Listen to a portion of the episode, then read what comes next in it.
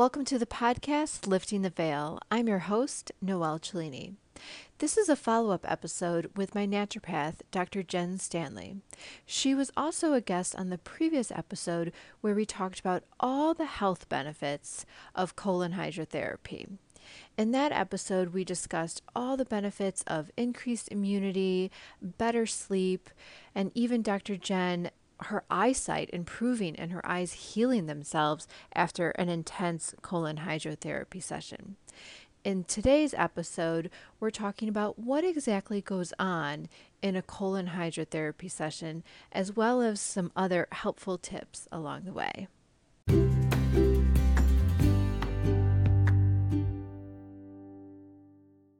Welcome back. Thank you. Thank you. Glad yeah. to be here. Yeah. Yeah. So so, in our last um, podcast episode, we talked so much about colon hydrotherapy and colonics.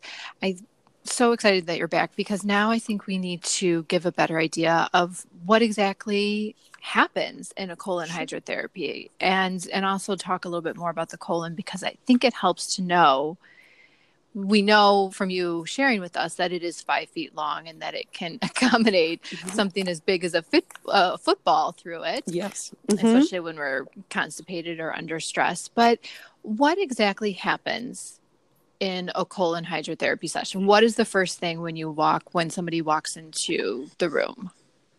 So, first of all, there's two types of colon hydrotherapy there's the open and the closed system. So, um, that that's going to be different off the bat. The closed system is what I offer in my offices, and all that it means is a closed system means that the water and waste is always contained in tubing or the machine itself. So for the closed system, we use a one-time. So when when the client comes in, there's an intake form they'll fill out and then we walk them through the whole process. So we actually open up the one time use disposable tubing kit and attach it to the machine we talk them through how there's a, a three phase water filtration system that the water goes through before it enters the body. And it's an FDA certified colonic machine that we're using. But because it's a closed system, all of the water and waste is contained in tubing. So there's never any smell or odor or exposure to the waste. Um, they're laying on a massage table that's covered in a disposable drape sheet. Um, the pillowcase is disposable. There's absorbent pads that they're laying on that are absorbable, just in case there is any leaking. That would be um, the only thing based on anatomy. If if somebody has is elderly, Mm-hmm. Um, they tend to have looser sphincter control, or if they've had a spinal injury, um, or if they just uh, had a baby within a couple months.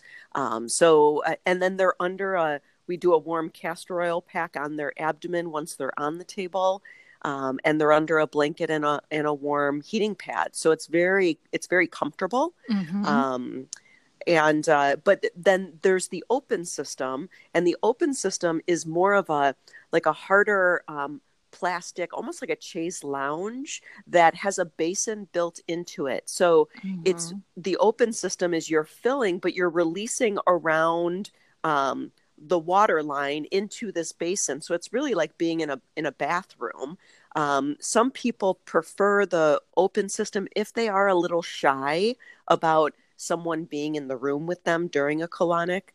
Um, or for a child, the the the water line that's inserted is probably only about a like a quarter of an inch in diameter so it's much it's much less invasive than the speculum for the closed system which is roughly about an inch in diameter mm-hmm. so um so and and for elderly that don't have good sphincter control or for people that have a spinal injury where it's actually impacted their ability to have bowel movements the open system is better because they they don't have the uh, they don't have the the nerve control for the sphincters to hold the speculum in with a with a closed system. Right, right. So, and just to clarify, I've only done the closed system. I've never done the open. Um, uh-huh. And like I said, it's not it's not awkward. You do when I walk in to see Dr. Jen. Um, she has a gown for me. There is that disposable sheet on the massage table, and there is like I would call it almost like a wee wee pad, you know, from Mhm. from dogs. It's taped onto like towards the center, the bottom of that sheet, in case there is any leakage. Leakage, and I know that that's a great fear or a big question. I've never had it, but I'm also Mhm. right now. I'm what I'm 38. So, and I did it, started doing it when I was 35 or 34. So, I have not had any spinal injuries or surgeries. So, there has never been any leakage. But again, if there is, Mhm. there's that little like wee wee pad to, Yeah. to and and it. we change that out if they're you know if if the leaking is pretty um you know if it's if if it's enough we we change out the pad as we go during the session if necessary so so everything's Right. contained and, and it's and it's yeah so jen will hand me dr jen will hand me a gown and it's just like a hospital gown where it has no back. I usually leave like a sports bra on and that's totally fine. And so then the speculum that it goes into your anus. It goes into your your butthole basically right? Uh-huh. yeah. It's we use a, a um, surgical sterile lubricant on the speculum to just ease the insertion and then the client can do the insertion or the therapist can assist them if there's any shoulder limitation or um, or if they're uncomfortable doing it themselves. So it's it's it's as painless as possible and the insertion isn't painful. We're we're asking you to take a deep breath um, and then on the exhale we we just work with you know relaxing the sphincters and and getting the body to to accept the the speculum and then um it's very it's done very quickly and it's it's as invasive as as possible Right, right. So again, it's not it's not painful. It's not it's not really even awkward. It's just kind of what it takes to get a colonic. So so now um so now that the sphincter is in which the hose is attached to that the hose is where the waste is going to come out and again the old bacteria and, and parasites and i'm going to share my story of what happened in one of my colonics it comes out the tube and then you get to see it through the observation window and then there's the small tube of the water that comes in. Now, somebody was asking me, is the water a saline solution? What is the water?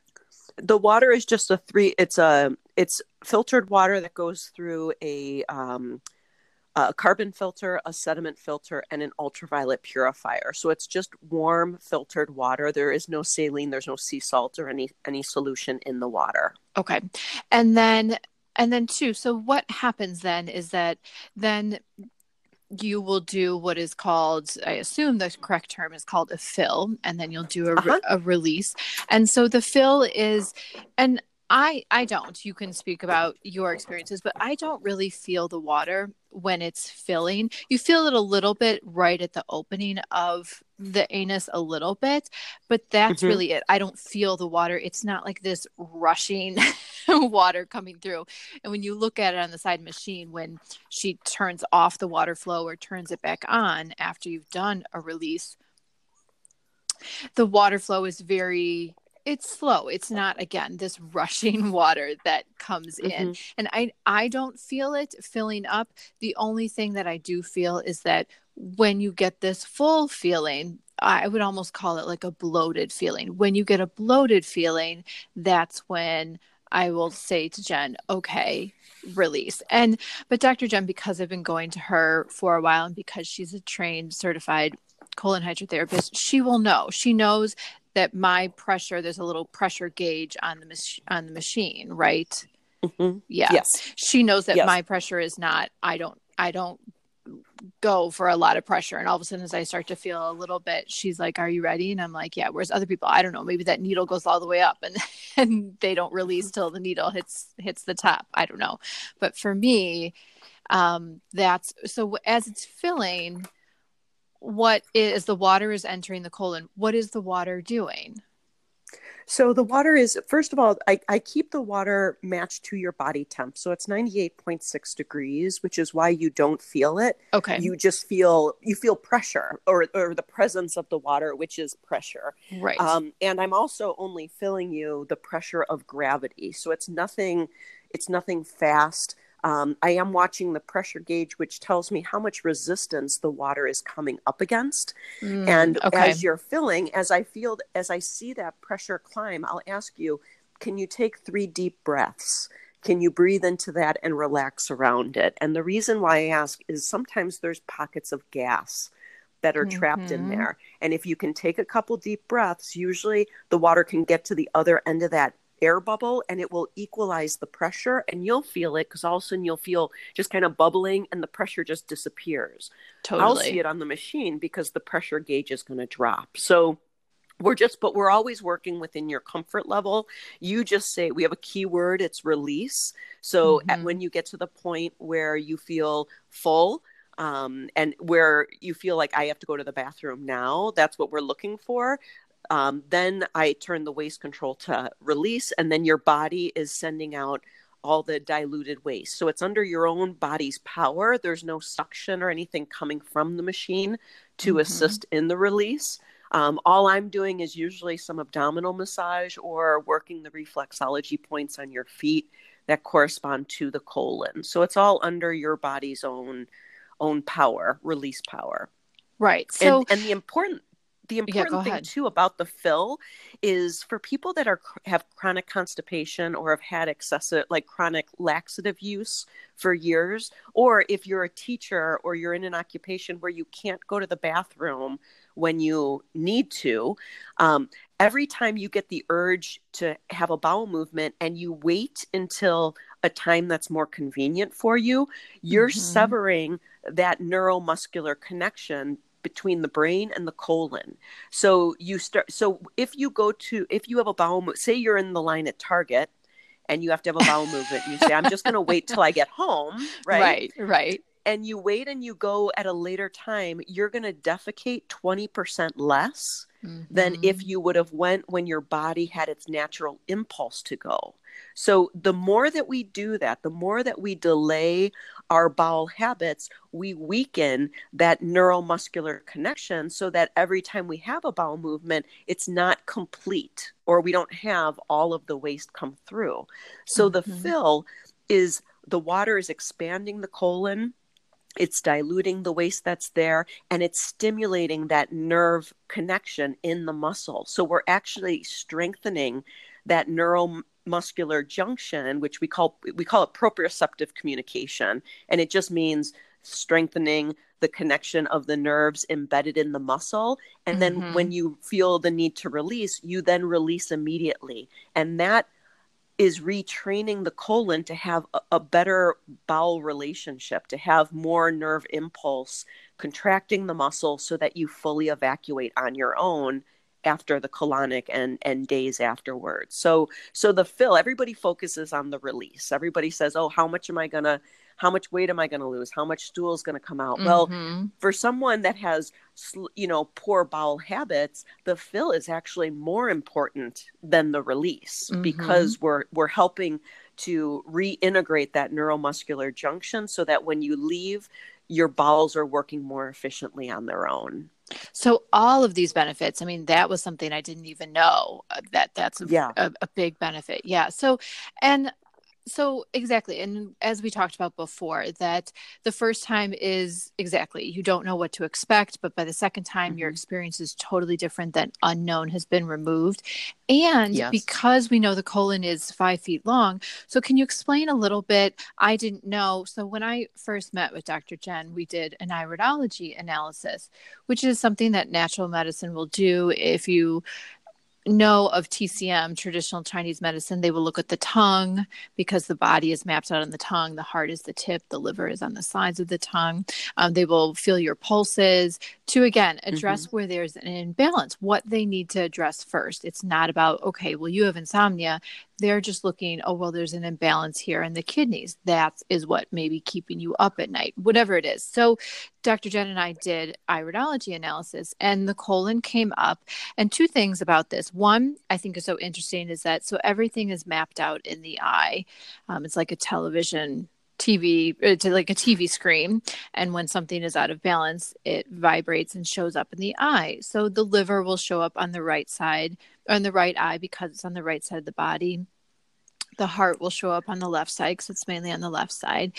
And not only did the colon show up for me, but the colon, which is so interesting, it's not at the top of the eye, it's not over to the side, it's right in the middle. it goes all the way around the iris. So again, that Hippocrates quote of all disease begins and ends in the gut. And mm-hmm. it showed up in both eyes for me because I didn't know that the colon was all the way down at the bottom, went all the way up the left side of the body, came over and under my chest, and then came all the way over to the right side of the body. So what showed up for me was, and Jen was using these terms, and I had no idea what they meant. She said, "Oh, the ascending colon, the transverse colon, and some of the descending colon is showing up for you." So can you explain and shed some light on? like ex- again how exactly long is the colon and where is it in the body yeah so um, the colon uh, it's five feet long roughly two to three inches in di- diameter uh, it it creates a frame around your abdomen. So when we're so it, it starts at the end of the small intestine in what we call the ileocecal valve. It's a junction where the small and the large intestine meet. That's on your lower right side. If you were to draw a line between your belly button and your right hip bone, it's roughly right in the center. And mm-hmm. that will um, open or inflamed when people bloat. So, one thing that I teach my clients when they're on the table with a colonic is if you tend to bloat, here's an easy massage technique that you can do to help reset that ileocecal valve and make sure that that uh, we work out any inflammation that's in that joint or mm-hmm. in that mm-hmm. sphincter because the sphincter should only open when food is passing through from the small into the large intestine. If that sphincter folds back on itself, it loses the vacuum integrity that is created when it closes in a healthy manner. Mm-hmm. That vacuum helps to pull the stool up the right side of the body and it has to come up against gravity. So we yeah. need that suction created by that valve being closed. But if that valve folds back or if there's inflammation in that valve and it doesn't seal properly, we don't get that vacuum and the stool just sits in that lower right side or it drops down into the appendix. And we see a lot of appendicitis and and bloating um, responses from that. Oh, so, so, interesting. Yeah. Yeah. So the, the colon begins in the cecum, uh, which it makes up part of that ileocecal valve term. Mm-hmm. It comes up the right side, which is the ascending colon. It comes underneath your right rib cage, which is the where the liver is, um, and then comes across the abdomen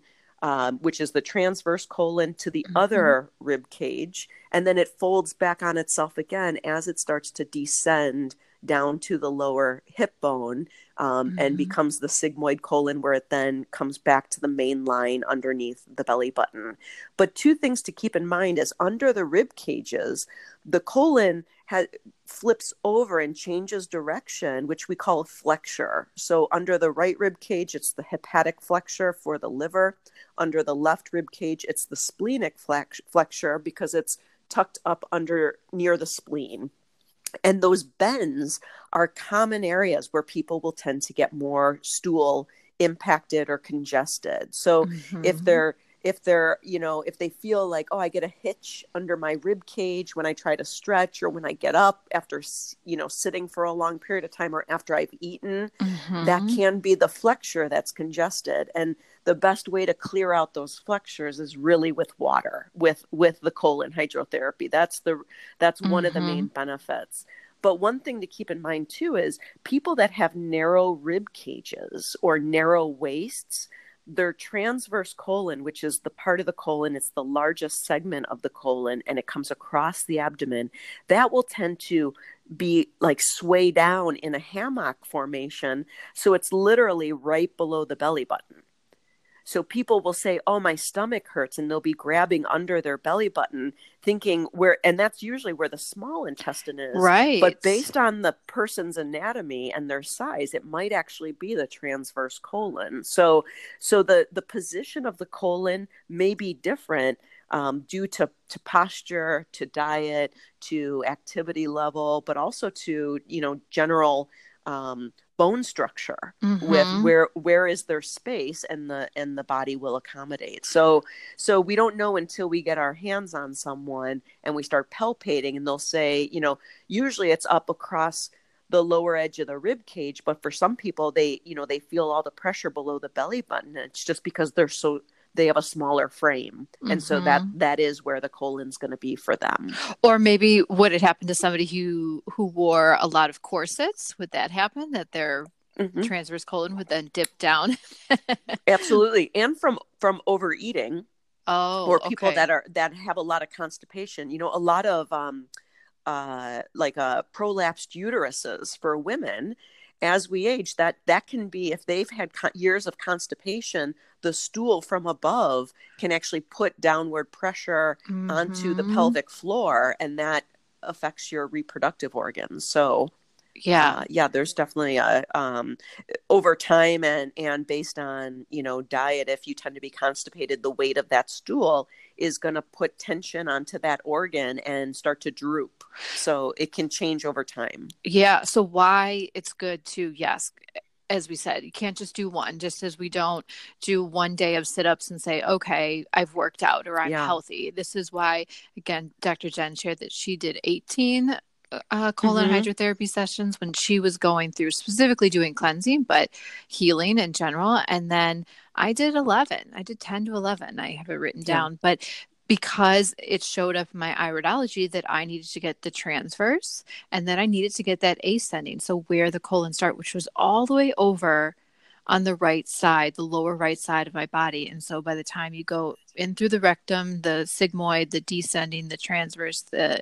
ascending, I needed several colonics to clean out everything before that to get all the way over mm-hmm. to that. And right the neat side. thing too, yeah, the first couple colonics that you do, usually you just feel general pressure and then release and then pressure and release, mm-hmm. meaning that you feel the pressure when you're filling and then when you release, it all comes through and you feel nice and empty and then we fill again so it's a repetition of right. fills and releases so mm-hmm. we're slowly mining our way through the colon, but the colon needs time to respond to, okay, now we've diluted this. Now it needs time to, to work its way back out. So it's not, we're not filling for the whole time.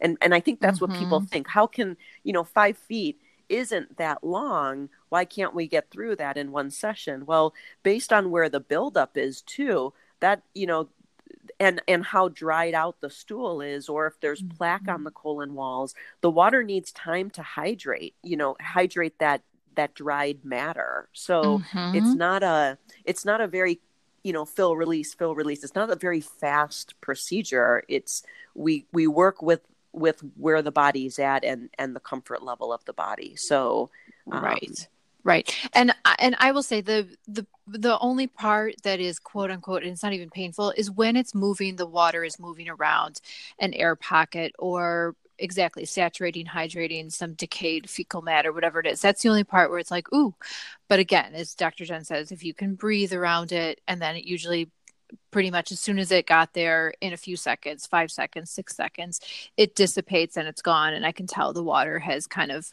moved on and continued. Mm-hmm. It's only until I feel Dr. Jen shared feeling going to the bathroom, I feel like, ooh, I'm feeling bloated. And then that's when I say release and all the and then my colon does the work. The machine does not. The machine is just sending in the water, doing it in a way that you can't do it, so to speak, on your own.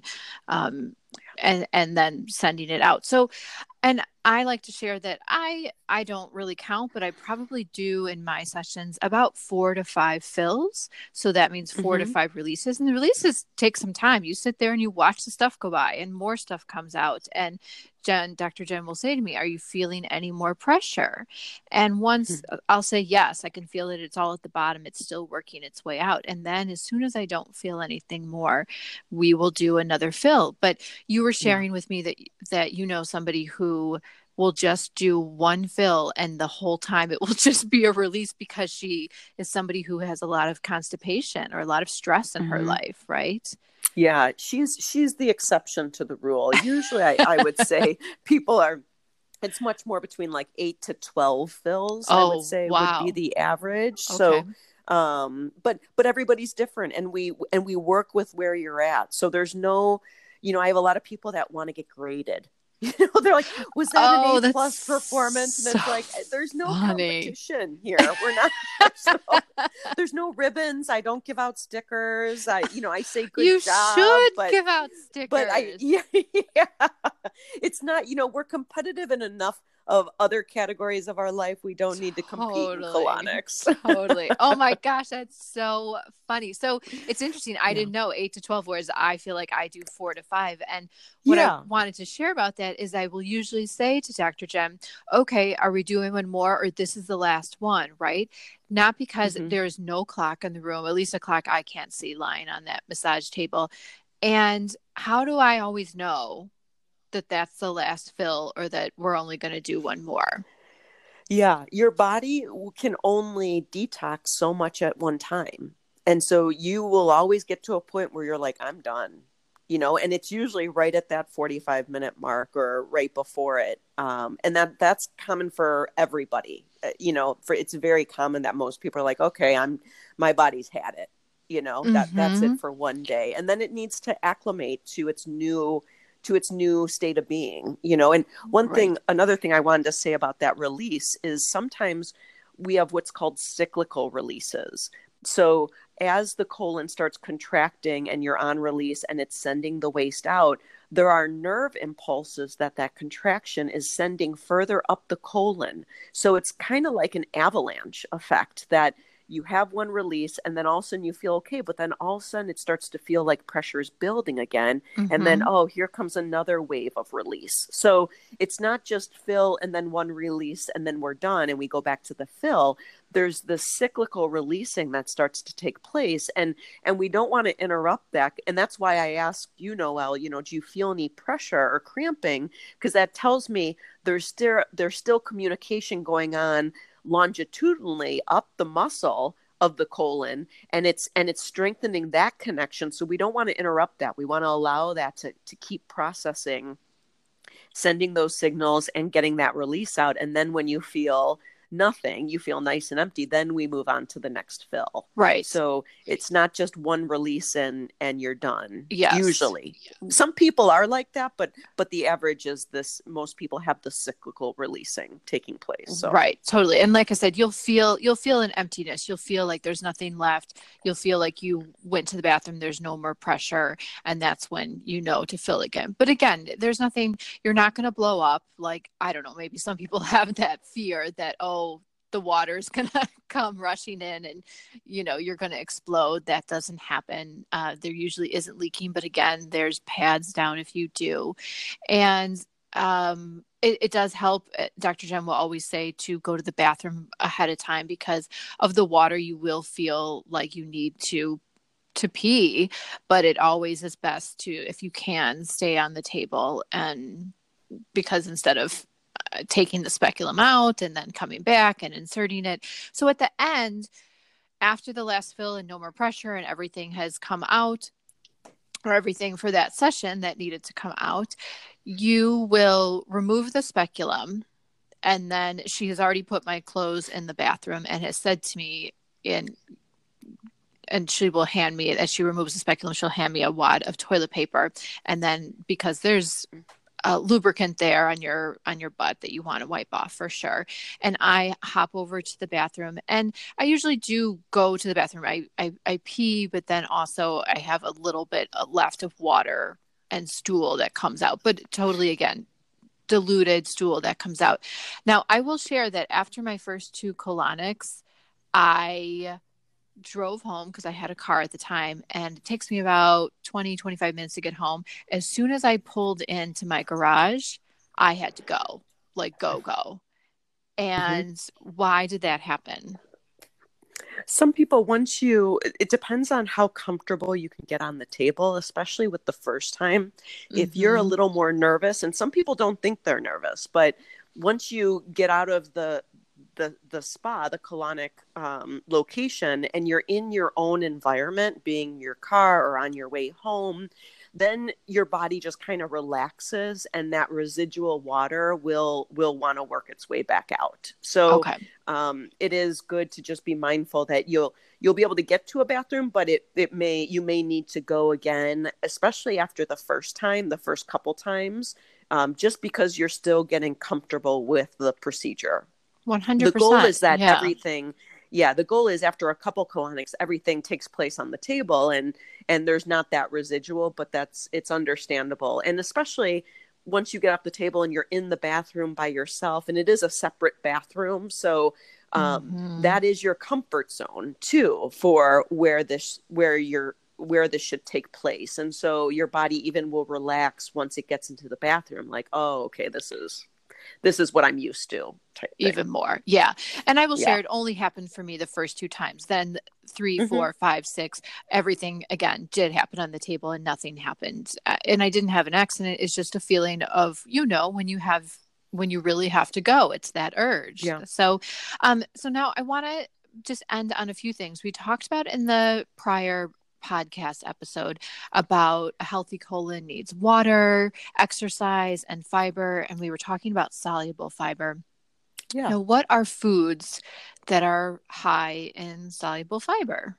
hmm Well, soluble fibers in a lot of things, but it's there's zero soluble fiber in any animal protein. Okay. So meat, eggs, dairy gives you zero soluble fiber when we're talking strictly about soluble fiber. Okay. It's highest in all plant-based proteins, being split peas, lentils, all beans, um, being black beans, adzuki beans, navy beans, kidney beans, lima beans, garbanzo beans, chickpeas, all all of those. Mhm. Um, there, you're getting about 15 grams per cup. And then nuts would be the last group, but there you're only getting about four grams per cup. And those are pretty much all nuts. Um, in the vegetable kingdom, it's highest in artichokes, green Mhm. beans, green peas, and all cruciferous vegetables. So your broccoli, Brussels sprouts, cauliflower, cabbages, bok choy, things like that Mm, love it. in in yeah in the fruits it's highest in all berries um, then we get into avocado apples and pears Mhm. and then we can get it supplementally um, in uh, uh, ground in flaxseed chia seeds nutritional yeast and psyllium husk in those you're getting roughly five grams per one to two tablespoons based on what it is Which okay. so and and and it's in smaller quantities in other vegetables, but those are the highest sources. So those aren't the only sources, but but they're definitely the highest sources of soluble fiber. So the more that you can try to be sure you're getting a couple of those um, foods in, and it's kind of a good a good exercise that I have most of my clients do if they say, you know, I I go to the bathroom, but but it doesn't feel like everything comes out. I have them just map out, like do the math and find out how much soluble fiber are you getting on a daily basis. yeah. And and usually they're roughly like 10 grams below. So we need we need a minimum of 35 grams on a daily basis Mhm, for mhm. bowel regularity. Mhm. I find most people, if they're about 10 grams shy, they'll take a couple, you know, scoops of ground flaxseed or or psyllium, mix it in some water, take it that way, and they said, "Man, just getting that 10 extra grams really clears me out. It really gets the bowels to be completely." You know, um, emptying when I do have a bowel movement. So do the math and figure out what that is for yourself. Because the interesting thing is, although we we need 35 grams of soluble fiber for digestive regularity for heart health being diabetes high blood pressure and high high um, high cholesterol we need 50 to 60 grams of soluble fiber because there the cholesterol actually it it binds to calcification um, in the in the arteries. It also helps with flexibility in the arteries to keep to help lower blood pressure, and Mhm. the fiber binds to cholesterol and flushes that out of the body. So the 35 grams is a minimum, but if you're dealing with any kind of heart um, heart health in your in your genealogy or your family or or you yourself, really try to get to that 50 to 60 grams. So I have a list of all these foods that I just mentioned and how many grams you get per cup um, on the blog on my website, which is at fromscratchwellness.com. So you can scroll through there, Great. find the blog, and then just print off the list and, and hang it on your fridge and just use it as a reminder to try to get at least 35 grams a day. And isn't it true that it's only animal based foods that have added cholesterol versus plant based foods, whether it's vegetables, fruit? Um, yeah. beans do not have cholesterol. Nuts do not have. They have fat, but they don't have cholesterol. Correct. Yeah. C- cholesterol, added cholesterol, your body can actually generate enough Makes cholesterol for you. Right. Yeah.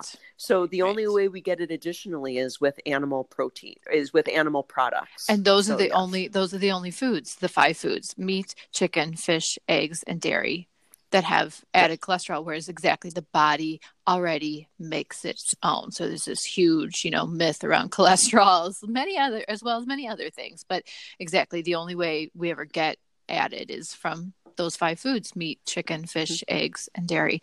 Okay, so that was really great because I wanted to make sure that people understood exactly what were those highest foods. Again, not the only foods, but the berries were mm-hmm. the highest, um, beans were the highest out of all of those. Um, and then um, I also wanted to make sure that we touched on, we talked about how you will rub castor oil on my mm-hmm. abdomen mm-hmm. before we get started. The speculum is already inserted. Mm-hmm. And so you are rubbing it. And as you said this last time, so that you can feel where there's any congestion in the colon, like, okay, on a release, I need to make sure I'm massaging more of the transverse colon or one of those little bends or flips that it does. But also, castor oil, I learned from you, it's from the castor plant. So it's exists in nature and is great for inflamed or sore muscles, right? It's one of the mm-hmm. things that's yes. yeah.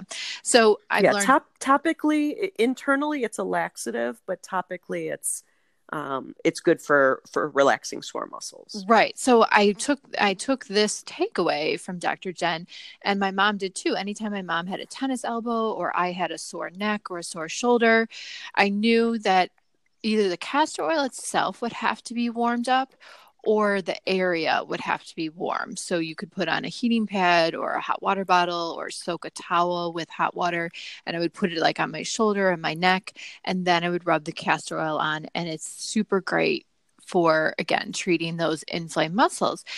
And you were rubbing it on and telling me, and there's also something you can do called a castor oil pack. They even sell castor oil packs on Amazon. It comes with the cotton flannel. It comes with the castor oil, and then you can look up videos and they will put it on like their abdomen for constipation or usually on the right side of the body above the liver. And it is a great way to pull out toxins instead of mm-hmm. doing something internally. But then you shared something really interesting with me that women will put it on their their breasts. And why do they do that? What's one of the other benefits? Well, it pulls out radiation. And so, if women have had breast cancer um, and gone through radiation, it can help detoxify that way too. Um, seaweed as well uh, detoxifies radiation. So, nutritionally, you can be taking kelp capsules or some sort, or incorporating more mm-hmm. seaweed into your diet um, and both of those help to draw radiation out of out of the tissue. Yeah so castor oil is just great. It's a great go-to in anybody's medicine cabinet for those sore muscles. But remember again mm-hmm. it has to be warmed up or the area has to be warm. Um, i thought the info about pulling out radiation was amazing. You can look up castor oil packs and exactly how to do it. Usually you wrap your, you put like a hot water bottle on. People will sleep in it overnight sometimes. Uh, put a hot water bottle on, soak the cotton flannel in the castor oil, put the hot water bottle on, and then wrap themselves basically in plastic wrap to keep it on and and sleep in it. I do want to share a couple quick things and you can probably maybe even add to this Dr. Jen, but one women don't want to do it when you're on your period because it gets blood flowing too much. Um, the other thing is, it should always be organic and it should always be hexane free.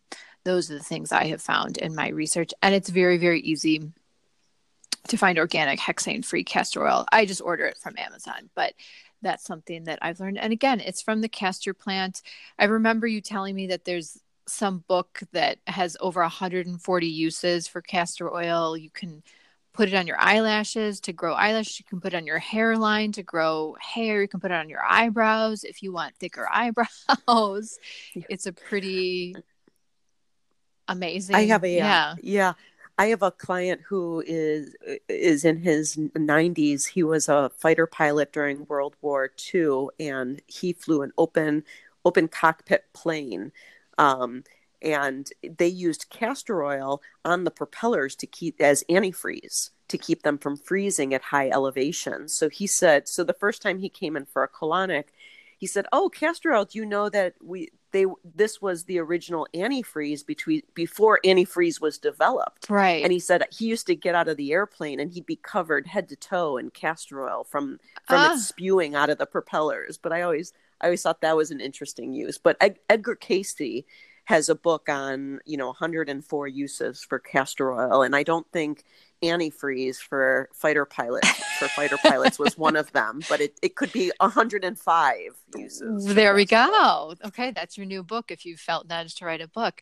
Um, love it. So yeah, just again all these ways that nature supplies us with these non-toxic options that are usually way cheaper. They they work they you know are they are not synthetics. They are not one note. The body is nature which is it's a harmony and it all works together as we're learning about colonics. So i want to end on the point of we know now how important it is. We have listed so many benefits the eyesight the better sleep the allergies all sorts of things. What is we talk about it do it doing this best when it's the change of the season so spring and fall why why is that ideal? Um, just because when the summer and winter are too harsh that our body is just um, trying to maintain its its balance its its metabolism its its um, temperature uh, in the winter and summer. So those transitional seasons of spring and fall where it's milder um, and there's change in in the air is actually a better time to um, to to do any kind of cleansing. You can always work the colon um, with with soluble fiber in your diet year round, but as as far as like a liver cleanse or a heavy metal cleanse or um, you know, the, those harsher cleanses where we're altering the equilibrium, um, you can mm-hmm. get sick or catch a cold or um, suppress your immune system when you're going through something like that. So do um, do try to keep it in in those transitional months or transitional okay. seasons. Great. And then lastly, also, I know this is probably not a blanket answer, but if obviously if if no if somebody has never done a colonic definitely think about consider getting on the table getting a few sessions in doing as many as it feels feels right or as you're guided to do but once you do that and say you get all the way over and address the areas in the colon that are more congested. What is a good maintenance? And again i know that may answer may differ for everybody. So mm-hmm. for me in the transition of the seasons now it's fall. It, we're in the last week in october. I went for a colonic last week. I would like to go for two to three more. What is what is a good maintenance you know i kind of tell people once you do a, a series of a couple colonics you then know you know for some people my busiest time for colon hydrotherapy is actually starting now, um, okay. end of October through January, because people under a lot of, um, I get a lot of people that get relief from colonics from emotional stress of the holidays. Mm. So whether they're mm-hmm. hosting or they have to go home and be around family members that they don't get along with, honest to God, yes. this is the holiday season is my busiest time of year, and it's all about emotional support. So yeah. for some people, they travel a lot for work. So I find people will come after they've been traveling because that will mm-hmm. alter their bowel habits. Mm-hmm. If they've mm-hmm. had a more stressful period of time, you know, financially or in relationships, they tend to come then. So it, you know, I don't know what your future holds, but, um, you know, based on, you know the the change of seasons is always good but but some people find no i really need it then you know and and you're going to find you know what affects your bowel health whether it's stress, whether it's lack of activity. Absolutely. You know, for some people, they get really lethargic in January and February. So they come and get a colonic and it helps them with seasonal affective disorder, mm-hmm. you know? Mm-hmm. So it's, it can be anything, but you know, when your bowels start getting irregular, then for you, that is the time to come and get a colonic and and try to you know jumpstart things but it it it can be different it could be emotional or it could be lack of exercise or lack of water. Um, people will drink more tea in the wintertime, so they're not getting as hydrated as they should. So, so winter is mm-hmm. actually a, a, a and because 60% of our lymph nodes are around the intestines, mm-hmm. it's a mm-hmm. great immune booster. So for some people, it's, you know, if they're sick a lot or they're, you know, catching colds all the time, they come in for a colonic and it actually keeps them healthier. Um, yes. So, uh, you know yes. i i say come and try it out you'll know what it then feels like and then you can decide you know and and through a conversation we can figure out when is the best time for you or what what is the best maintenance for you but it tends to be cyclical it tends to be a season of the year when you find you mm-hmm. know that is my time to get colon hydrotherapy Love it. Yeah. I will say, and to end on this note too, one of the side effects for me, one of the benefits was that I had way more energy. I remember going about my mm-hmm. days and thinking, oh my gosh, again, this is what it's supposed to be like.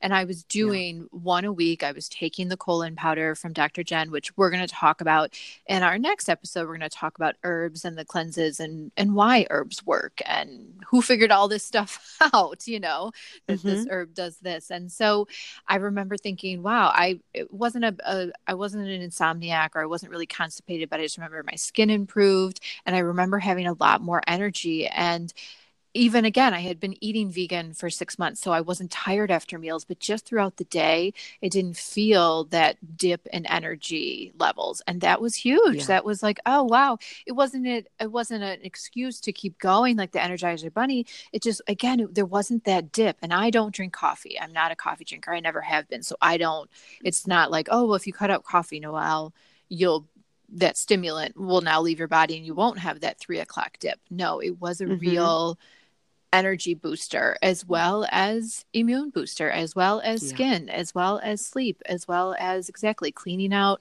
sending water and then it gets into those lymph nodes as well so i cannot say mm-hmm. enough about you sharing all your knowledge with us about you being so passionate about what you do i, I it just comes out effortlessly and again and and all the the lovely terms you know i love all that stuff the yeah. the ileocecal valve and the yeah, hepatic yeah. portal and and um what's the word of that the colon does when it pushes things out? Not homeostasis um per- peristalsis. Peristalsis you love peristalsis that's my new one. Um jen knows we'll end it on this note. I always love the um the white part of the eye which will show the eye, of course, yes, each organ and each part of the back and each finger and each everything will show up in the eye, but the white part will show it, it's a reflection of the liver. That's why we know that when people have yellow eyes, oh gosh, really,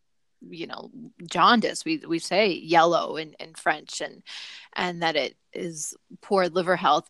And that is the radio isolaris, right? Isn't that the name of it?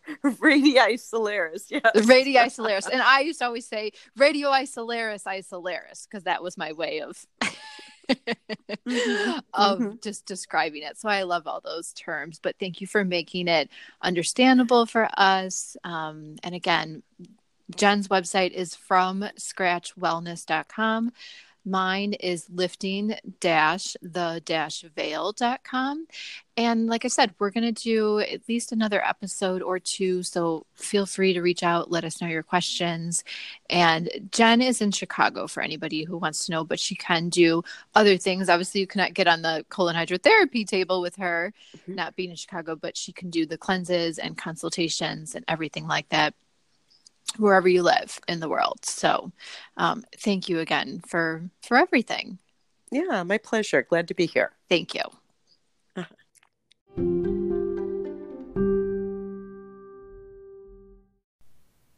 Thank you so much for listening. I hope you enjoyed this episode.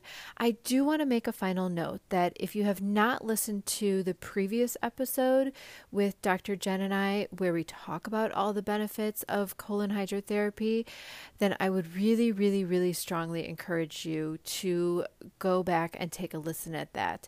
Not only does Dr. Jen share her story about how it improved her eyesight and her eyes started to heal and repair themselves, but she explains so eloquently the two French surgeons who are studying Parkinson's and Alzheimer's and have realized that the root cause is not actually doesn't show up in the central nervous system. It first shows up in the gut. It first shows up as inflammation in the gut before markers ever appear on the central nervous system which is along the vagus nerve that runs along the spine. So they are trying to get these two diseases classified as a digestive disease, not something related to the central nervous system. So treating that inflammation in the gut would be treating the root cause of those two, those two diseases because they went back and looked at their patients and they had a history of IBS or Crohn's, some sort of digestive disorder showing up first. So it's a very, very, very powerful episode. It's also very inspiring at the same time and filled with resources on how to find a certified colon hydrotherapist if it's covered by insurance. Certain states are covered, certain states are not. That one is also by Lifting the Veil, which is my site, is lifting the veil.com. Remember, if it doesn't have the dashes, it kind of looks like lifting the evil, which is kind of what it is. And Dr. Jen's website is from scratchwellness.com. Reach out to us, let us know your questions, and thank you again for listening.